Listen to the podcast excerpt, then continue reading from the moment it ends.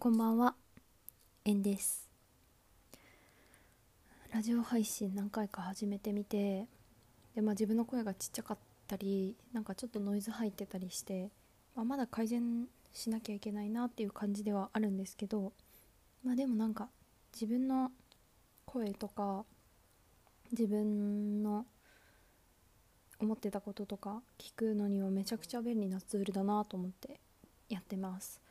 なのでもう少し続けてみようかなと思います。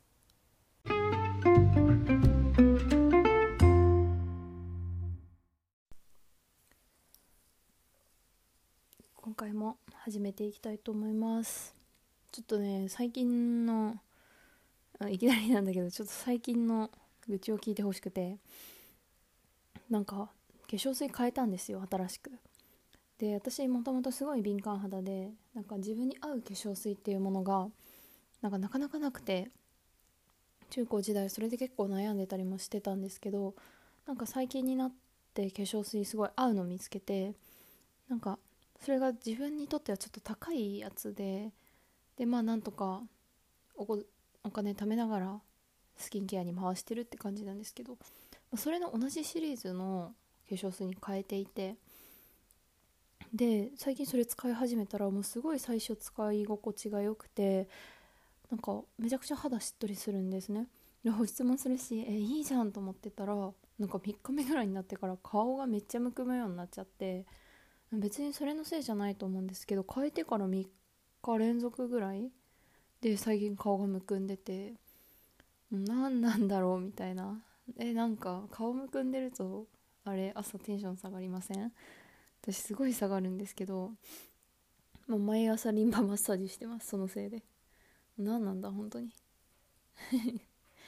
やまあそんな愚痴ばっかりじゃつまんないんで、まあ、最近あった嬉しいことで近所のスーパーにその、まあ、安いパン屋さんがあるんですけどなんか最近行ったらいつも100何円とかなのになんかゾロ目市って言って99円でめちゃくちゃ私の顔より大きいまあ私の顔の大きさわかんないかもですけどなんか普通に一皿分ぐらいあるめっちゃ大きいパンが売れててえこんなんあるの？と思ってすぐ買いましたね。200円でこんだけ食べれるって幸せじゃない？と思って買いました。うん。もうそれだけで幸せになってる。そうだな。今日は何話そうかな。なんかずっと話したいなって思ってたことがあってなんか最近あのー知り合いの方にちょっと相談したいことがあってっていう感じで連絡久々に取ってこの間話してたんですけど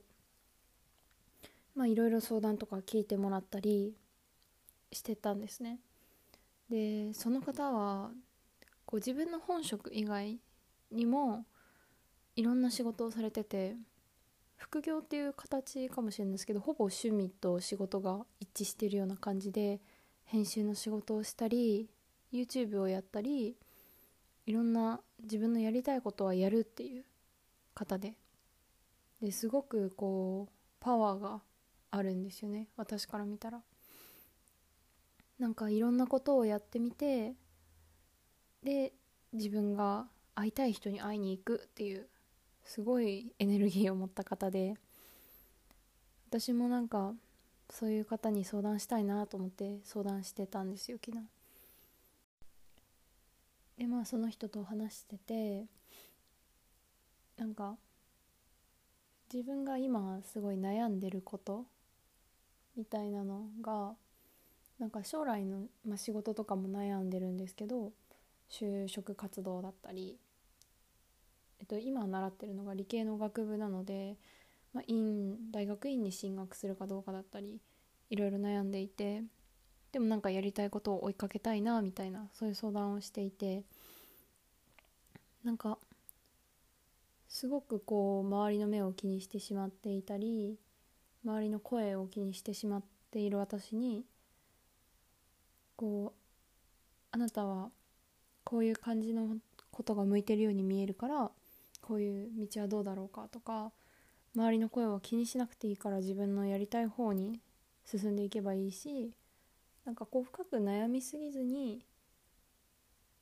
動いていけるようにしていけばいいんじゃないかなっていうのをいろいろアドバイスをもらってでなんかすごい残しておきたいなって思ったのがなんかやっぱり自分のことを肯定してくれたり認めてくれたりする人と私は一緒にいたいなって思ってこれ毎回そういう人に出会った時に思うんですけどなんかやっぱりいろんな人と出会っていろんなことを喋ってるとやっぱいるじゃないですか。中にはいやそれって理想論だよねとかなんかえそんそれぐらいの夢なの？みたいな。なんか直接は言わないけど反応とかで感じるじゃないですか。でもなんかそれを聞いてまた落ち込むのも嫌だし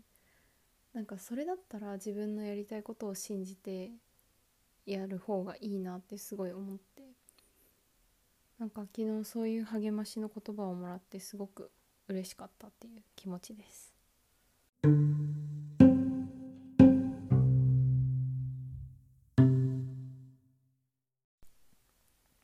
でなんか前のラジオ回でも話したんですけどそのなんかメンターさんみたいなことをコーチングみたいなことをしてもらっててもうあれ終わっちゃったんですけどその時にずっとポジティブな言葉をかけられてたんですね。あなたはすごくこうなんだろうな周りを明るくすることができるし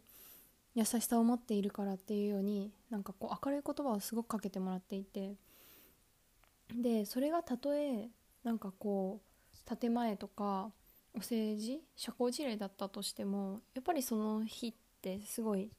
楽しかったし過ごしてて一日いい気分で過ごせたり人に優しくできたりしていて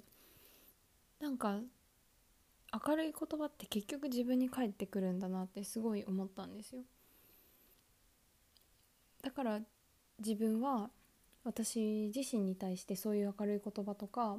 前向きな言葉っていうものをかけてあげたいし自分に対して励ます言葉っていうものをなんか普段使うように意識してます最近。でなんか私と多分ずっと長くいる友人とか、まあ、家族とかだったら結構わかるんじゃないかなって思うんですけど私本当に、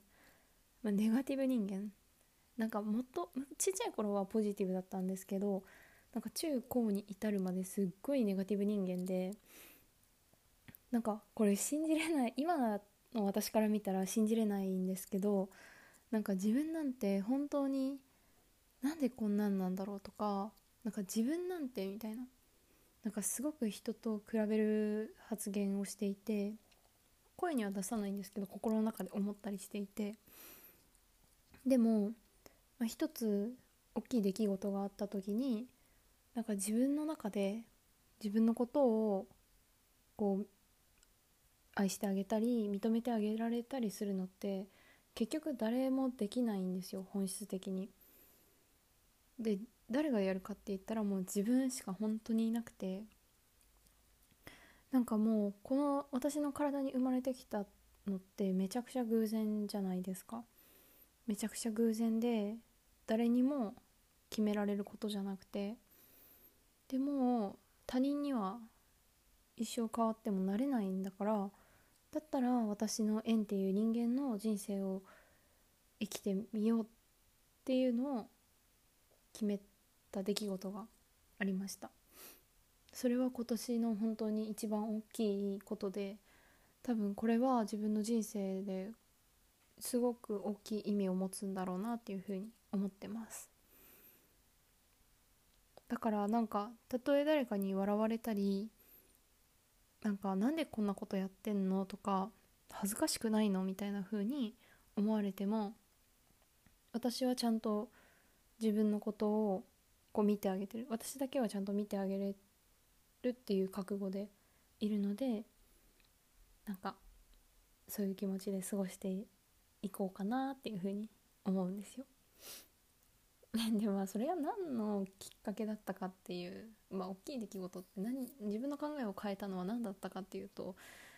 当時付き合ってた人と別れたんですね。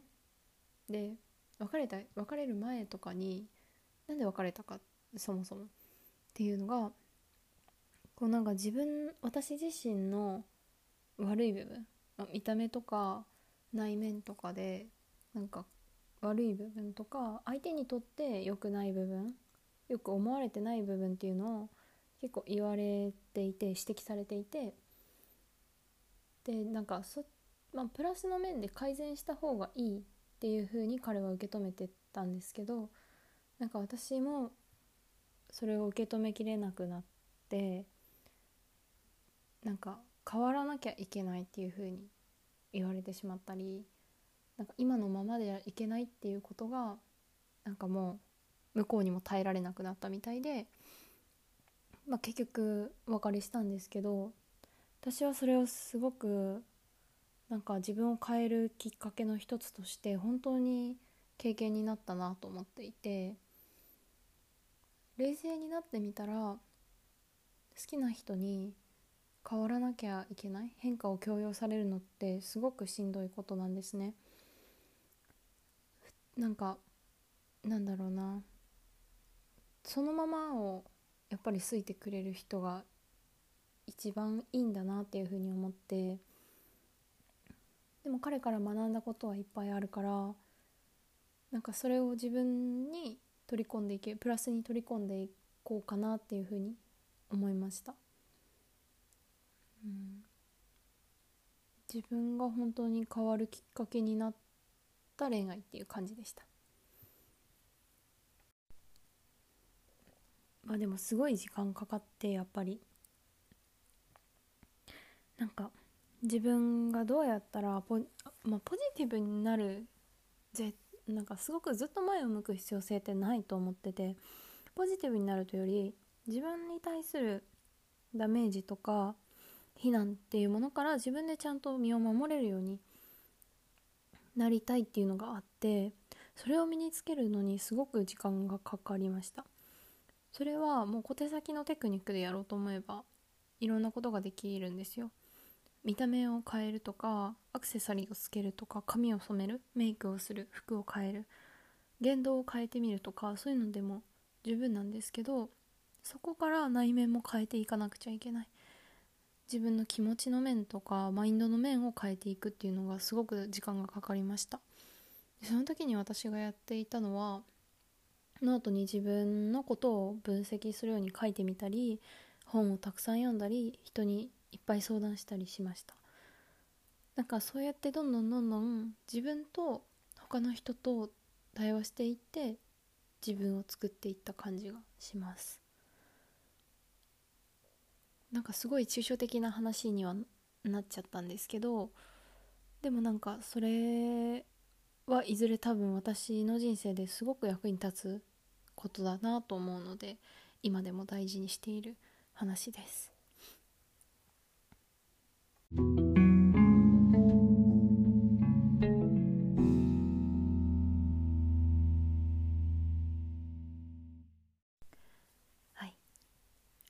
今日の話全然まとまってないしなんかこの突発的に録音したいっていうのがあったんでなんか何言ってんだみたいな感じになったかもしんないんですけど、まあ、もう少しあのちゃんとした話は後々ちゃんと言語化できたりしたりしてから話したいなって思うので残しておきたいなって思うので、まあ、ちょっとイントロ的な感じで聞いてもらえたら嬉しいです。じゃあ今日もなんかいいことありますように本当に。バイバイ。